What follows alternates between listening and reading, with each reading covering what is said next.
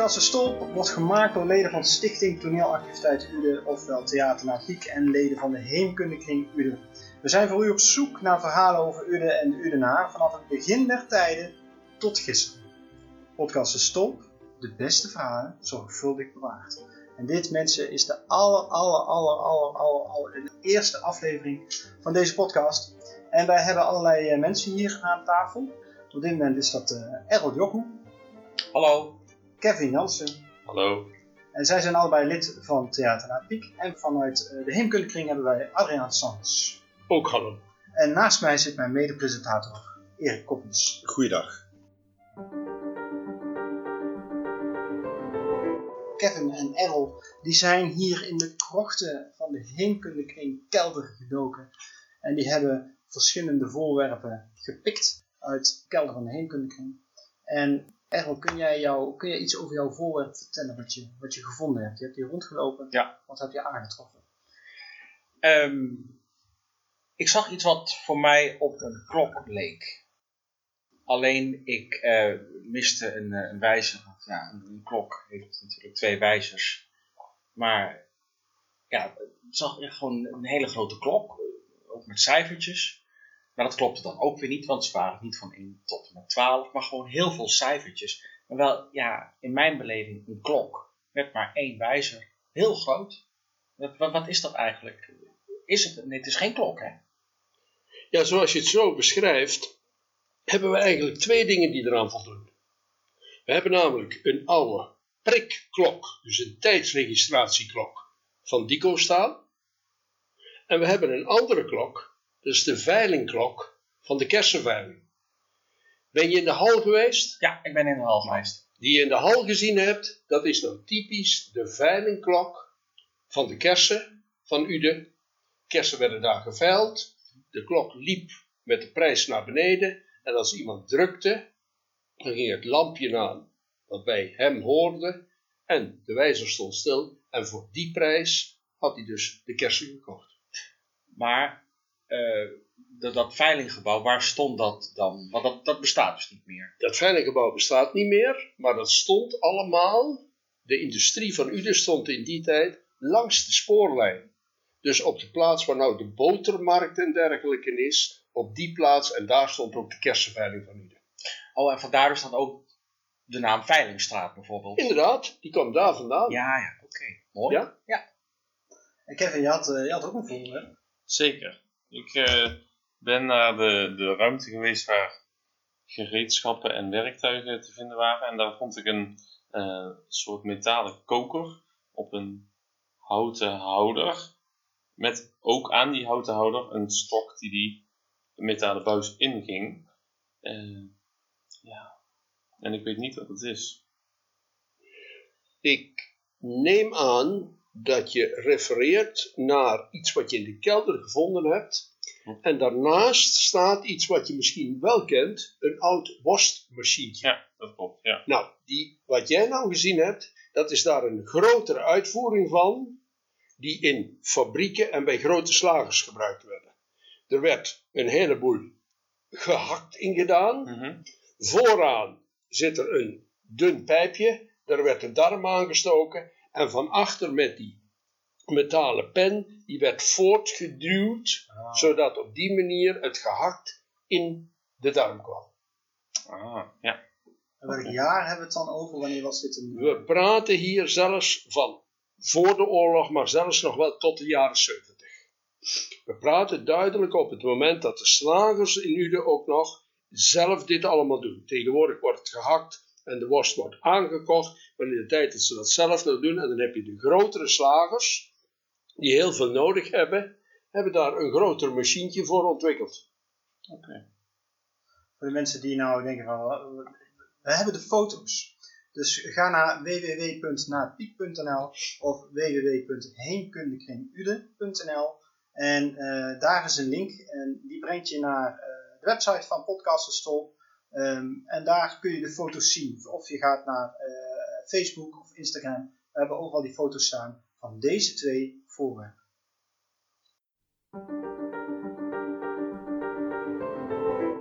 Uh, het hoofdthema van vandaag uh, gaat over de laatste dagen in Uden, uh, Uden in oorlog. En Erik Koppens gaat daarover met Adriaan in gesprek. Adriaan, kan jij eens vertellen hoe zagen die laatste dagen voor de Udenaders een beetje eruit? Um, hoe ging de, de gang van zaken? Waar hielden de mensen zich mee bezig? Wat was hun bezigheden die dagen? Dat ze... Als we naar de Udenaar kijken in die tijd, moeten we dat even kijken in dreiging en dergelijke, oorlog ja. en in gewoon leven. Gewoon leven kunnen we heel kort over zijn. Het was allemaal niet gezellig. Nee, er was weinig te eten. Het eten wat er was moest ook nog gedeeltelijk naar de Duitsers toe. Dus alles was op de bon en dergelijke. Dus het was gewoon niet gezellig. 's Avonds, om een uur of tien, moest alles verduisterd zijn. Een paar dingen. Nu ga ik iets meer naar het oorlogsgedeelte. Ja. Uden had in het begin van de oorlog al een vliegveld gekregen van de Duitsers. Ja. En wat zien we? We zien dat vijftien augustus, zien we dat er boven dat vliegveld enorme bombardementen plaatsvinden. Achteraf weten we ook waarom. Het was natuurlijk zo dat men Market Garden aan het voorbereiden was. En men wilde zorgen dat hier geen versterkte post van de Duitsers meer zat. Wat deed men dus? De geallieerden hebben op vijftien augustus, en ze hebben dat nog een keer herhaald op drie september, hier enorme bombardementen gedaan om dat vliegveld Volkel kapot te krijgen. In drie kwartier tijd ongeveer een duizend bommen zijn daar gevallen. Drie kwartier tijd? Drie kwartier tijd. Dat betekent dat hier in Uden, en ik heb het van mensen die het meegemaakt hebben, dat men meende dat het inderdaad avond was. Zoveel stof en dergelijke ja, kwam er over Uden. Stof en rook. Stof en rook. Kun je je voorstellen wat dat op het gemoed van mensen, die al niet zo goed te eten hebben, die al een zekere angst hebben, wat ja, dat betekent? Geïrriteerd zijn door... door, door hè? Dat krijg je allemaal. Maar dat was nog niet alles. Want we krijgen op vijf september iets heel anders. Ook in Uden. vier september. Dan komt er op radio een toespraak van onze premier Gerbrandy uit Londen. Was. En naar aanleiding daarvan wordt er een fout codebericht uitgestuurd. En dat codebericht is eigenlijk: Nederland is zo ongeveer Breda bevrijd. En wat betekent dat? Twee dingen. De Duitsers die wisten dat ze gingen verliezen, die raakten in paniek. Weg zien te komen. En de bevolking van Uden, die was heel nadrukkelijk. Eindelijk zijn we ze bijna kwijt. En op vijf september krijgen we dan ook een enorme dolle boel, dolle dinsdag. Dolle dinsdag betekent dat in Uden de Duitsers rondtrekken en alles wat van enige waarde kan zijn voor de geallieerden als Uden binnenkomen, moet weg. Ja. Dat betekent dat de Peterschool in de Kerkstraat, die gebruikt wordt om allerlei dekens, militaire dekens en dergelijke, in brand. Betekent, bij de oude nonnen staat een brak in brand. Maar aan de professor Pulsenstraat staat ook een grote brak. En die wordt ook in brand gestoken. En binnen de kortste keren komen er daar een aantal mensen omheen staan om te kijken. En ze vragen nog aan zo'n Duitser: hé, hey, luister nou eens, er zit toch niks in? Wat kan? Nee, nee, nee, er zit niks in. En op dat moment ontploft de daar binnenliggende enorme grote bom. Op dat moment zijn er een stuk of zeven mensen meteen dood, waarvan drie uit één gezin. Zo. En uit datzelfde gezin is er nog één kind wat zodanig gewond is dat een paar dagen naderhand ook nog sterft. Maar ook zijn er dus individu- individuen die gevallen zijn. Dus dat betekent er enorm iets. Dat is, iets enorm, a- ja. dat is een enorme aanslag geweest als je daar in één keer zo'n bloedig iets krijgt. Ja. Maar het gaat nog even door. Want die Duitsers die trekken door. En er staat op de plaats waar nu, uh, de, waar nu het, het, het sportpark is. Ja, waarachter ligt daar ook de voetbalvelden van Uden en Dijk. Dat hele complex daar staat een enorm groot klooster. Het klooster van de paters van Stijl. Dat was al in het begin van de oorlog opgeruimd moeten worden. En daar hadden de Duitsers ook materialen liggen voor het vliegveld. Dat moet ook de lucht in. En dat betekent dat daar ook dat enorme complex, dat het ook helemaal uitbrandt. Nou, dan hebben we een beetje hebben we wat er aan de hand was. Enorme vernielingen. De burgemeester van Uden en een Rijksduitser slaan op de vlucht. Maar een paar dagen naar de hand blijkt dat loos alarm is. En er komen weer een paar Duitsers terug. Er komen de burgemeester en dergelijke komen weer terug. En dan zitten we zo ongeveer dat we in de gaten hebben. Het gaat komen, ze zullen hier haast wel komen. En dat hebben we allemaal van de andere kant ook meegemaakt. Van wat hebben ze de Duitsers nog voor vernielingen. Kun je je voorstellen dat men enerzijds zei, jongens, eerst komen ze de Tommies, maar anderzijds, en wat betekent dat nog voor u? Ik hoop dat ik daarmee een heel klein beetje die sfeer waar jij om vroeg, dat die geschilderd hebt. Zeker. Zou ik nog even iets mogen vragen en dan gaan we even terug naar dat stukje waar je het over had van het sportpark, het klooster ja. wat daar gestaan ja. heeft. Nou is het zo, ik weet dat daar al echt geruime tijd een klein Maria-kapelletje staat. Ja. Heeft dat op een of andere manier iets te maken met wat ik dus nou hoor dat daar ook een klooster heeft gestaan? Ja, dat heeft heel nadrukkelijk er iets mee te maken. Dat Maria-kapelletje staat exact op de plaats waar de grote kapel van dat klooster stond. Dus het is inderdaad zo van, daar op die plaats was in dat klooster een hele grote kapel.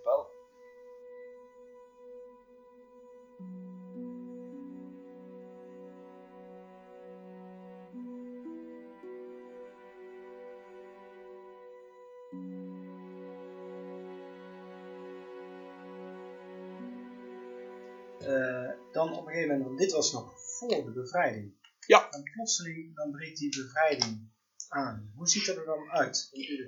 Nou, dat ziet er als volgt uit. En misschien is het goed om daar toch eventjes te vertellen, wat was die bevrijding hier? De, Duits, de geallieerden die zaten ermee van hoe kunnen wij zo snel mogelijk en zo goed mogelijk naar Duitsland doordringen.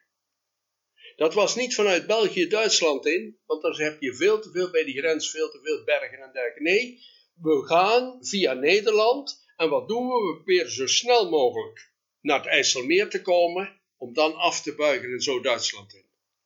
Alleen het grote punt wat je hebt als je naar het IJsselmeer wilt, dan zie je dat daar een aantal kanalen en dergelijke tussen liggen, bruggen.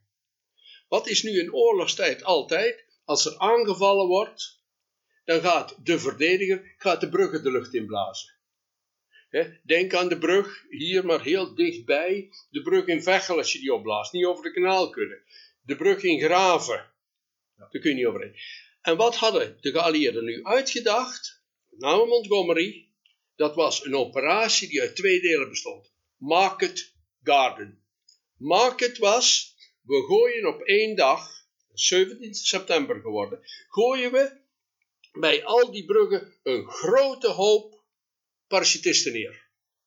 Die gaan zo snel mogelijk dat gebied rond die brug bevrijden en in handen houden, en in tussentijd trekken vanuit Eindhoven, Lommel, Eindhoven, trekken de tanks en dergelijke op, en dat is Garden.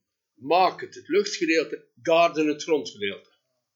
Ja? En die trekken op, en die proberen op tijd te zijn dat telkens, als bij zo'n plaats waar die parachutisten, dat ze op tijd komen om door te kunnen. En dat begint allemaal op zeventien september. En op zeventien september worden er dan ook enorm veel parachutisten uitgegooid. Gaat ook wel eens fout. Die parachutisten van Veghel, die komen bij het kasteeltje van Heeswijk aan. Nou, niet alleen daar, maar ook nog in de gracht ook nog. Ja, het gaat wel eens fout. Dat gebeurt op zeventien september. En vanuit Lommel, Eindhoven, trekt men op. En op achttien september, zo na de middag, komt men in Veghel aan. Veghel is bevrijd. En er komen zelfs die avond nog een klein uh, jeepje met een paar uh, uh, geallieerden komen naar Uden toe om even te verkennen. Lopen daar toevallig ook een paar Duitsers tegen het lijf, die eigenlijk op de Bedafse bergen hun kamp hadden, lopen ze tegen het lijf. Die nemen ze ook maar meteen mee, gevangen, en ze gaan terug. En negentien september, daags daarna, dan is het zo dat hier aan één stuk door de kolonnes doorrukken. Kolonnes die in Uden over de Veghelsedijk, Sint-Jansstraat, de Kerkstraat indraaien, bij het huidige Piersplein, de Hoevese weg op, de Heinsbergenstraat zeggen we tegenwoordig, en zo naar Zeeland, Graven toe. Die nieuwe wegen lagen er nog niet, waren de oude wegen. En dat begint te draaien en te draaien. En dat betekent dat we hier op dat moment in vreugde zijn. Jongens, het gaat allemaal goed. Ja, toch niet helemaal. Want op de tweeëntwintigste september, dan zijn we al een dag of drie, vier aan het trekken, dan gebeurt er iets heel anders. Wat willen natuurlijk de Duitsers, als je er een hekel aan hebt, dat daar alsmaar doorgetrokken wordt over die corridor, zoals men die weg noemde, dan wil je die afsnijden. En jawel, dat gebeurt dan ook. En we zien dat er achter Veghel vanuit Rosmalen die richting komt, maar vanuit Uden, voornamelijk vanuit Gemert, Boekel, Volkel, truk, trekken de Duitsers op. En er wordt geprobeerd af te sluiten, en bij Uden gebeurt dat op Duifhuis, dus tussen Uden en Marieheide. Er wordt flink gevochten. Om maar eens een voorbeeld te noemen, in Volkel op de Vloed, er gaan ongeveer in achttien boerderijen de lucht in. Zo wordt er op dat moment gevochten. En dat duurt ongeveer een dag of twee. vierentwintig september is het hier opgelost en een dag naderhand aan de andere kant van Veghel. En dan pas eigenlijk, want we praten nu dan altijd over negentien september zijn we bevrijd. Ja, een klein beetje. Maar eigenlijk pas ongeveer vijfentwintig september, dan is het eigenlijk pas zover dat we echt kunnen zeggen, nou kunnen ze doortrekken. Maar wat is nou de consequentie? De consequentie is geweest dat we een dag of drie, vier niet hebben kunnen aanvoeren naar Arnhem toe.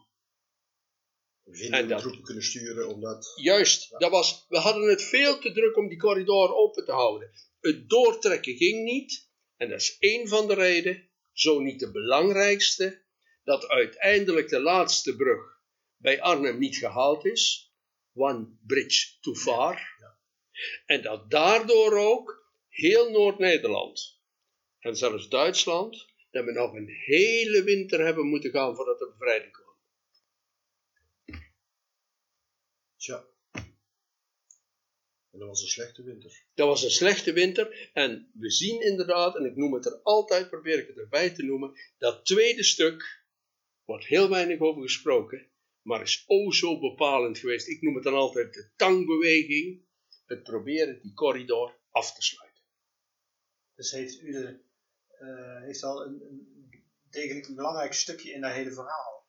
Rond Veghel, ja, rond Veghel is wel degelijk, en ik, ik, ik moet zeggen, als je studies daarover leest, dan zie je met name de studies van de laatste vijf tot tien jaar, gaan hoe langer hoe meer hebben ze nagekeken, dat misschien wat er hier gebeurd is, en daar hoeven we niet trots op te zijn, begrijp me goed, maar wat er hier rond Uden en Veghel gebeurd is, misschien wel eens het belangrijkste element is geweest, dat het uiteindelijk, dat men Arnhem niet gehaald heeft.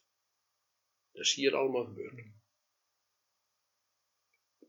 Als wij het hebben over de hongerwinter, dan denken we altijd aan uh, bloembollen eten en, uh, en dat soort dingen, maar dat, dat is, dan, is dat dan vooral in de stad? Dat is geweest boven de grote rivieren. Boven de grote rivieren krijg je dat er algemeen hongersnood is, maar altijd is het zo op het platteland dat er relatief meer is. Dus in de stad gebeurt dat. In de stad is het minste voedsel. En daar hebben we inderdaad ermee gezeten. Dat er bloembollen geëten werd. Ja, en dat er half bedorven vlees, want alles wat je aan kon komen, je pakte alles. Je pakte alles. En dat is mede omdat die operatie Market Garden niet gelukt is.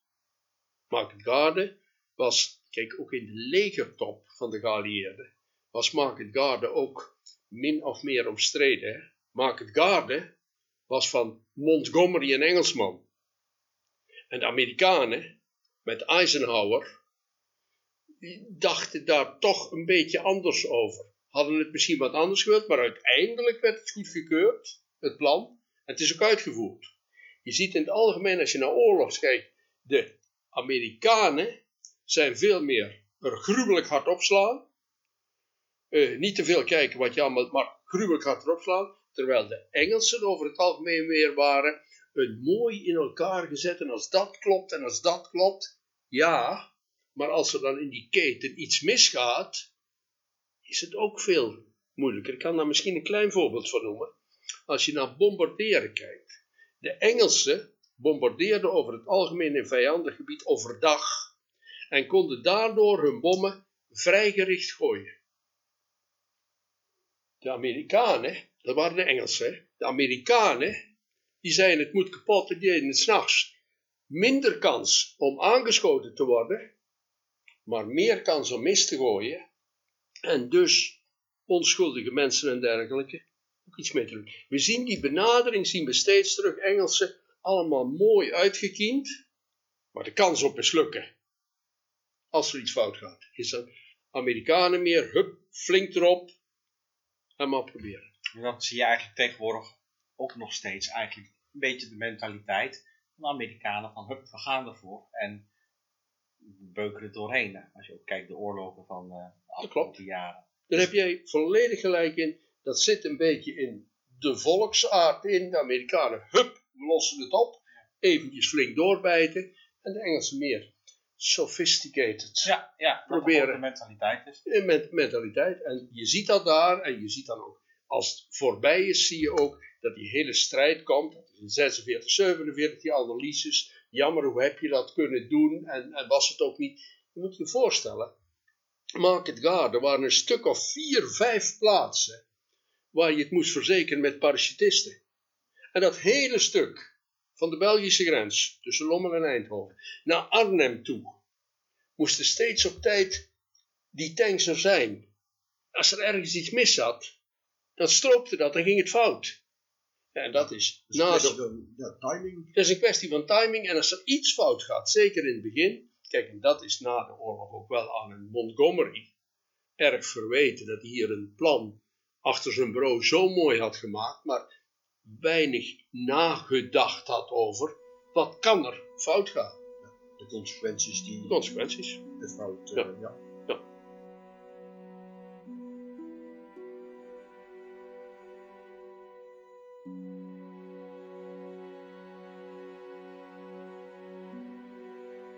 Adriaan, wat voor veranderingen zien wij op dit moment nog die daardoor zijn ontstaan? Wat, voor, wat, wat, wat, wat heeft dat stukje, eh, hoe zou ik zeggen, zijn er blijvende veranderingen uit die tijd die we nu nog kunnen zien? Uh, ja, niet zoveel. En ook niet direct dat ik echt kan zeggen van, van, van hé, hey, dit is het. Uh, op de eerste plaats, en is dat een verandering, maar op de eerste plaats hebben we redelijk wat materiaal. We hebben een goede fotoreportage en we hebben sinds kort, jaar vijf, zes, ook twee kleine filmpjes. Zodat je toch op het moment dat je dat ziet, ja, dat je het je beter voor kunt stellen. Dat is punt één. Het tweede, hebben we ook een jaar of vijf geleden er nog wel iets aan toegevoegd wat eraan herinnert. Ik noem het maar de oude Veghelsedijk, voordat de A vijftig daar lag, ja. Heet nu de Corridor. Dus we hebben daar geprobeerd in de vorm van een weg die we genoemd hebben, daaraan te herinneren. Verder hebben we nog een paar dingen die er toch min of meer mee te maken hebben.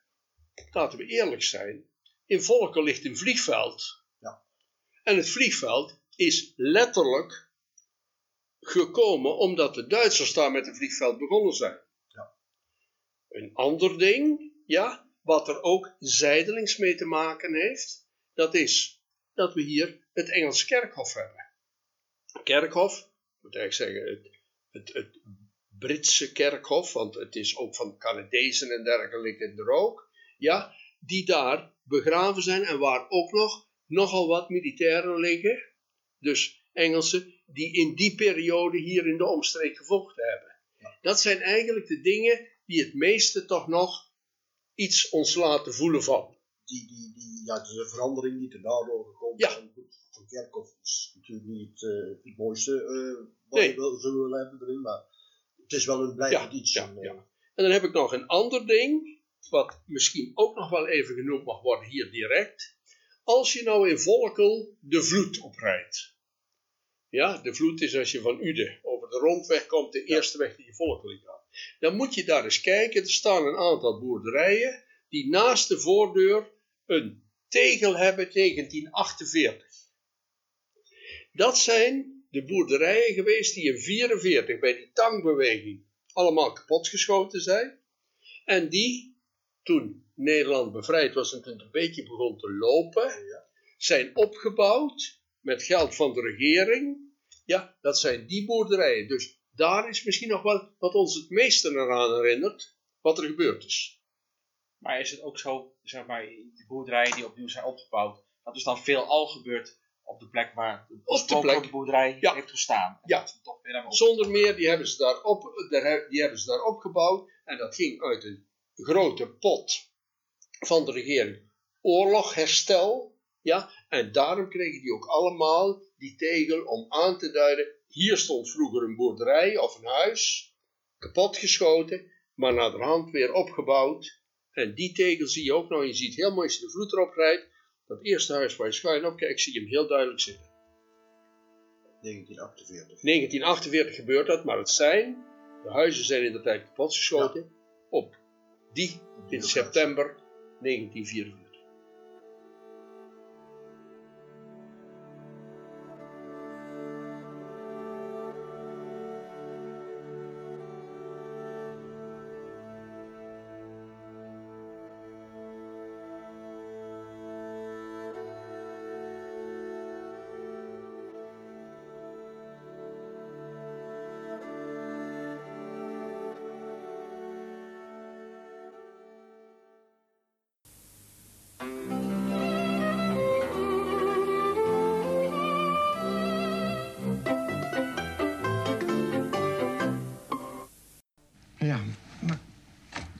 Niet zou betalen. Ze betalen heus wel. Ja, ja.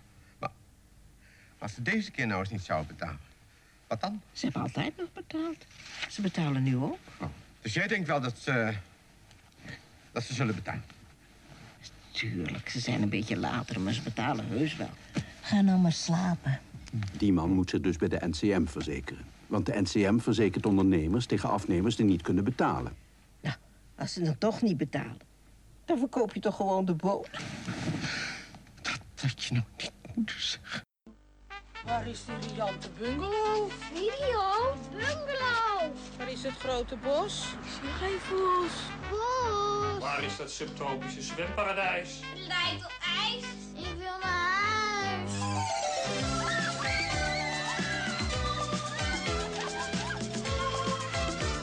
Als u er echt eens lekker tussenuit wilt, ga dan naar Center Parks.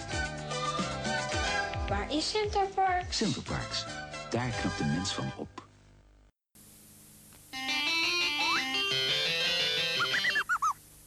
Mijn moeder zegt dat het goed voor me is omdat er veel vitamines in zitten. Stom, hè?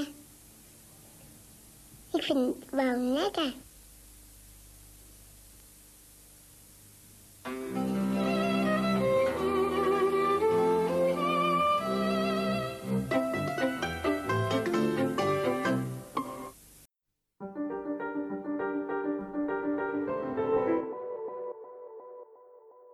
Hier aan tafel hebben we natuurlijk uh, Errol en uh, Kevin. Jullie zijn lid van de actief. Jullie zijn vooral betrokken bij de P F-groep. Maar daarnaast zijn jullie ook uh, spelers. Um, maar Errol, wat is er op dit moment, uh, in de afgelopen, we zitten nu in september, wat is er de afgelopen maanden in het theater geweest? En wat gaat er de komende tijd uh, gebeuren? Nou, als het gaat, en dan neem ik dadelijk even het woord over, geef bij deze toch even het woord aan Kevin. Van als het gaat over wat er de afgelopen maanden is geweest, dan zou ik even toch het openluchtspel willen aankaarten. Want na Piek heeft Helden gespeeld. En misschien dat jij in het kort even daar iets over kunt vertellen, Kevin, want je hebt zelf ook meegedaan. Klopt. Ja, net voor de zomer uh, hebben we met de openluchtgroep uh, uh, Helden gespeeld.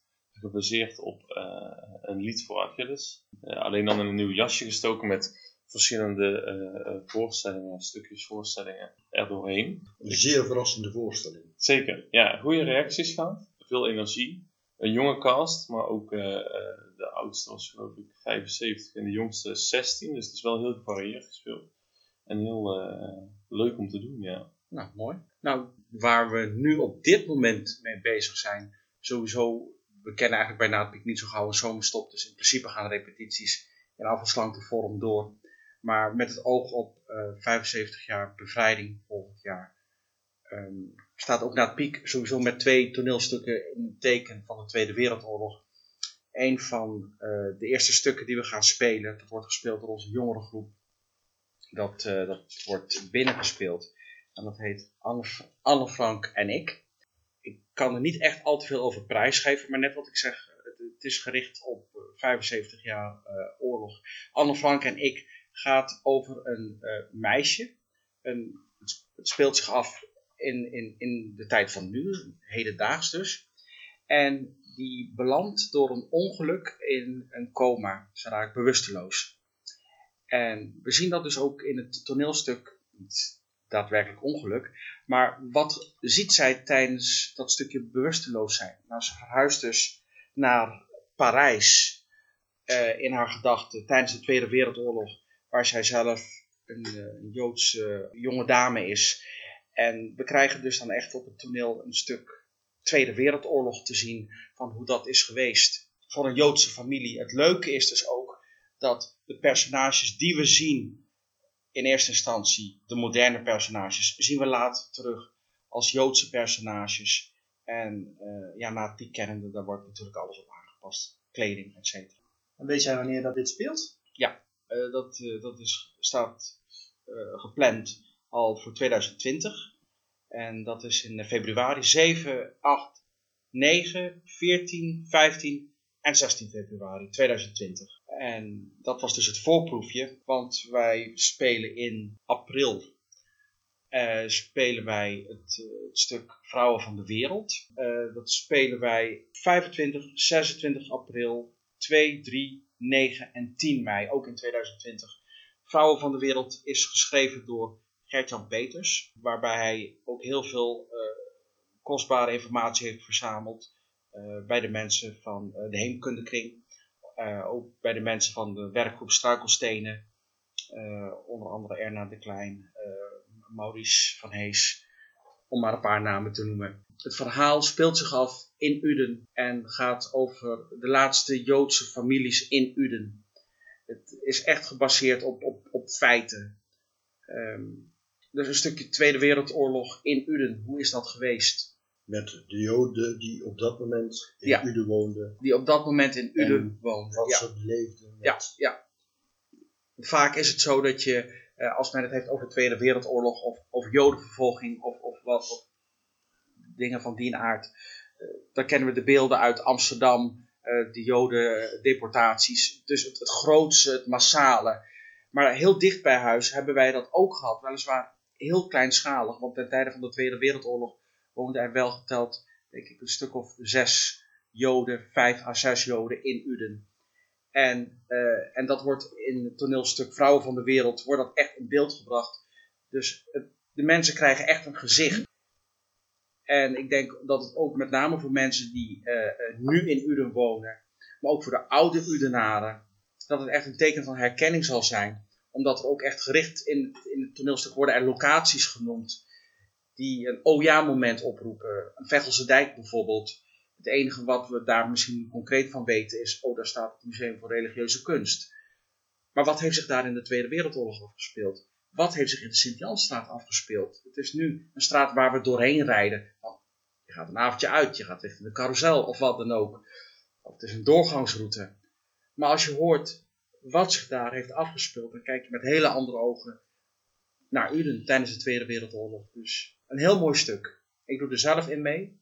En dat is gewoon heel fijn om een stuk Uden um, een gezicht te geven. Om het uh, tot leven te brengen.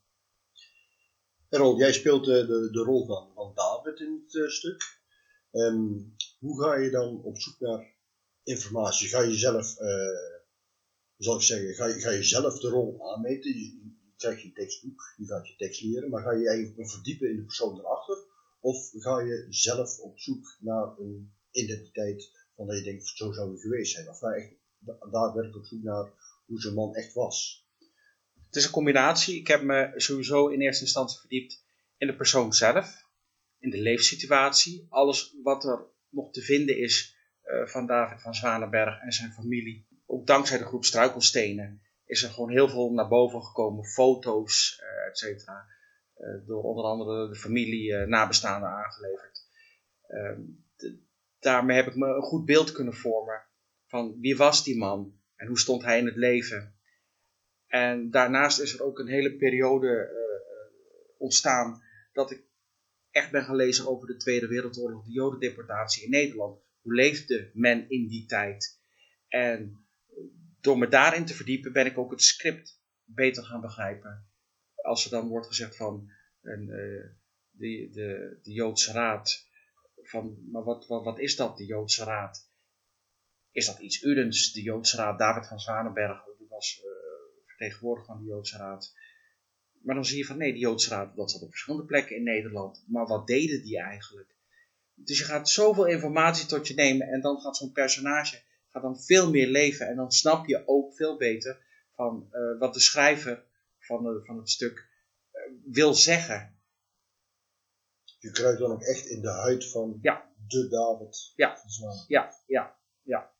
En kijk, en natuurlijk is het zo van, je zult nooit, uh, omdat je, je kunt het niet meer vragen, je zult niet exact degene kunnen spelen zoals hoe degene was. Maar met dat wat we nog hebben en wat we moeten koesteren, ja, daar, daarmee doe ik het. Ja. Ja, en de kaartverkoop die begint op uh, één oktober al. Uh, dus als mensen interesse hebben, wees er als de kippen bij. Uh, één oktober dan start de kaartverkoop via w w w punt naatpiek punt n l. Um, iets heel anders, uh, Kevin. Want voor die tijd dan is er nog een andere meneer die naar Nederland komt. En daar kun jij misschien iets over zeggen. Zeker. Ja, Sinterklaas komt naar Nederland. En uh, elk jaar spelen wij bij Theater Piek bij verschillende bedrijven een Sinterklaasvoorstelling. Uh, al jaren gaat dat uh, met een uh, select groepje. Ook al uh, uh, met heel veel plezier maken we die voorstellingen. En sinds een paar jaar maken we nu ook de videopieten.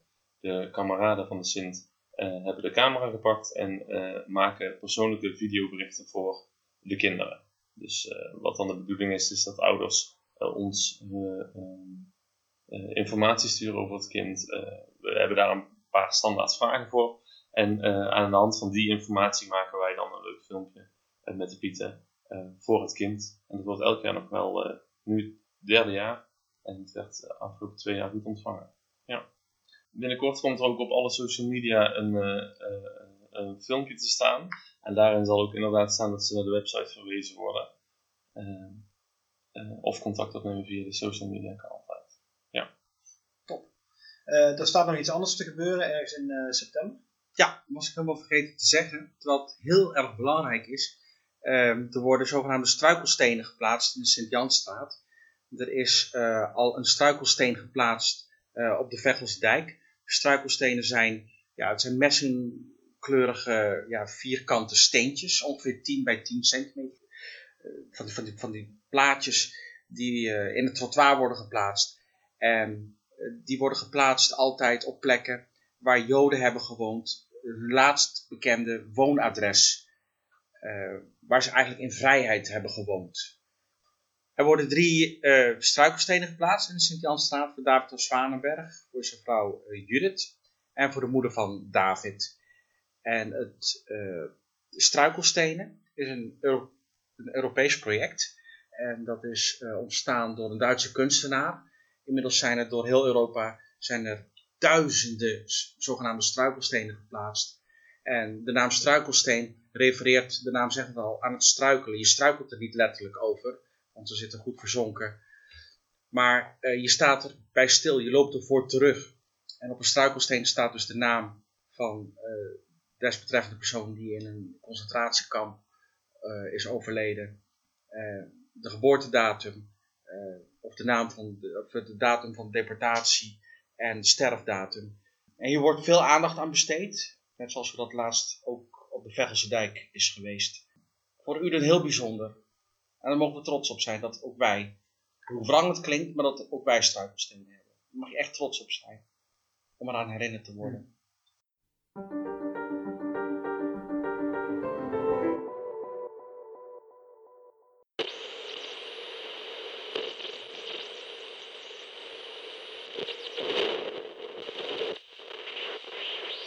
In de jaren zeventig, tachtig en begin jaren negentig was het bakkie in elke auto te vinden. Als tijdverdrijf ontstond het vossen.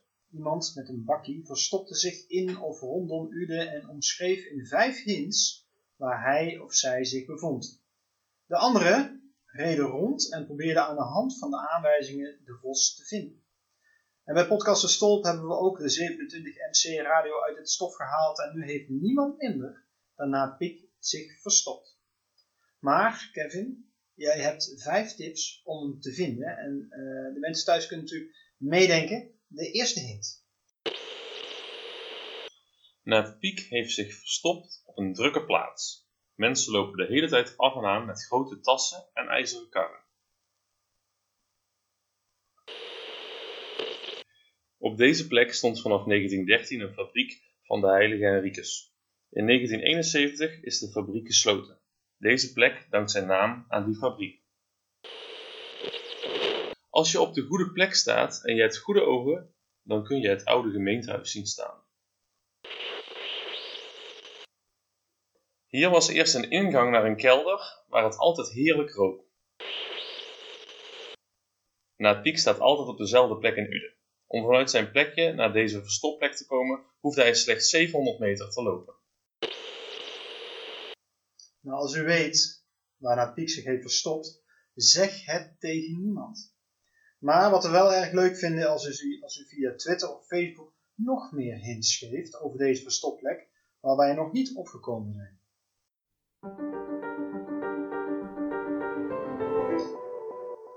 Dit is de eerste aflevering van Podcast de Stolp. En we hebben helaas nog geen vragen, maar als die wel zouden zijn geweest, dan was dit het moment waarop we de vragen zouden beantwoorden. Heeft u vragen over een van deze besproken onderdelen van deze aflevering, mail ze naar de stolp at naatpiek punt n l. D-E-S-T-O-L-P apenstaartje N-A-A-T-P-I-E-K.nl.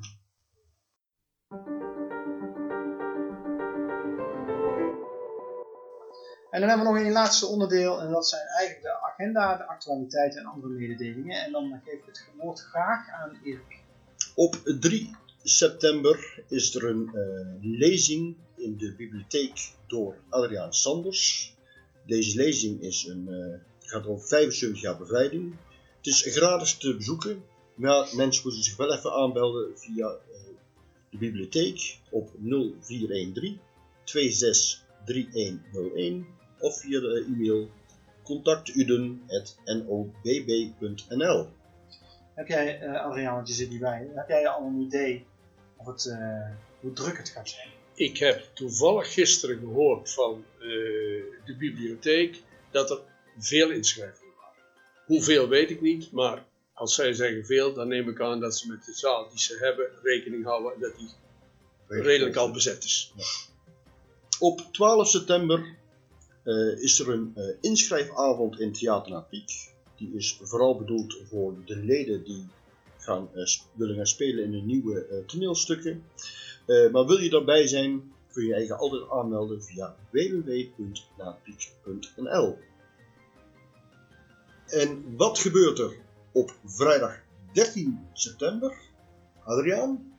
Ja, op vrijdag dertien september is het zo dat er in Museum Krona een tentoonstelling geopend wordt die gaat over vijfenzeventig jaar bevrijding van Uden. Het is zo dat iedereen in Uden daar gratis naartoe kan via kaartjes die met het Udens Weekblad worden verspreid. En dan is er op zeventien september een lezing door Adriaan Sands zelf. Ja, en dat is ook in Corona en die gaat deze keer over de bronnen die we hebben voor al die verhalen die we hier vertellen. Waar is dat nu opgeschreven? Hoe weten we dat? En die zal op de zestiende voor leden van de Heemkundekring gehouden worden, maar voor niet-leden is die op de zeventiende in Corona. Op woensdag achttien september... Dan uh, staat er een rit gepland van Liberation Task Force die vanuit Veghel uh, door Uden heen trekken en een uur lang ongeveer op de markt in Uden uh, staan. En daarna trekken ze door richting Nijmegen. Dan hebben we op achtentwintig september de buurtvereniging van de Lenenstraat die hun vijfenzeventig jaar bestaan viert. Dit is natuurlijk alleen voor de genodigden. We hebben het al verteld dat op één oktober de kaartverkoop start van Vrouwen van de Wereld, het toneelstuk over de Tweede Wereldoorlog, waar Errol van verteld heeft. En op vijftien september zullen er drie struikelstenen geplaatst worden, van, eh, waaronder de struikelsteen van Antoinette van Zwanenberg, Judith van Zwanenberg en David van Zwanenberg.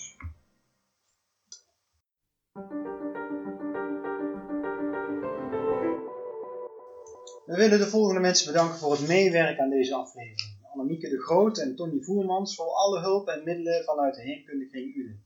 Toneelgroep Sinterklaas van Theater Piek voor het lenen van de techniek. Adriaan Sands was vandaag de verteller van het verhaal. Errol Jokko en Kevin Nelsen waren onze tafelgasten vanuit Theater Piek. De muziek onder onze intro is gecomponeerd door Maurizio Marini en een link naar zijn muziek staat op onze website. Bezoek heemkundekring uden punt n l of naar piek punt n l en zoek naar Podcast de Stol om onze website te bezoeken. De presentatie was in handen van Erik Koppens en mijn naam is Gertjan Peters. Bedankt voor het luisteren en tot de volgende maand.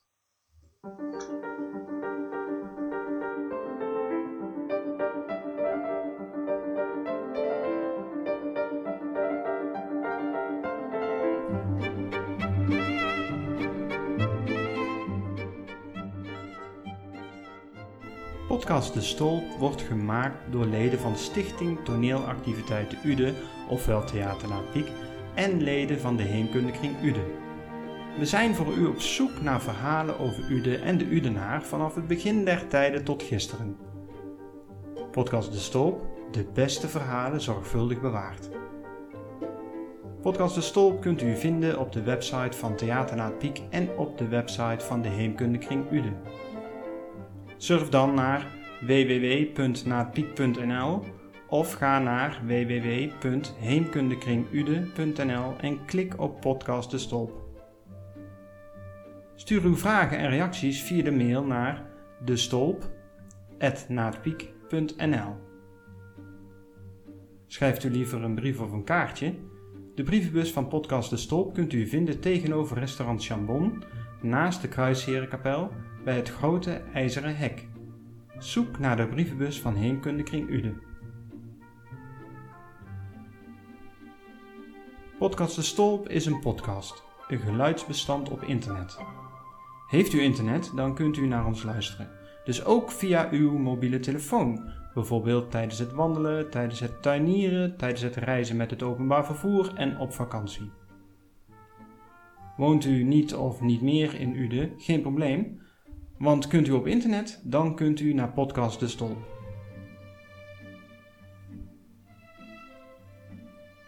Als u dit hoort, bent u, van uw familie en vriendenkring, een van de eerste die luistert naar Podcast De Stol. Er is vast iemand die u kent, die ook geïnteresseerd is in de verhalen van onze podcast. Laat ze meegenieten en stuur ze een mailtje of een appje en vertel ze over ons. Podcast De Stol. Vanaf september tweeduizend negentien elke maand een nieuwe aflevering.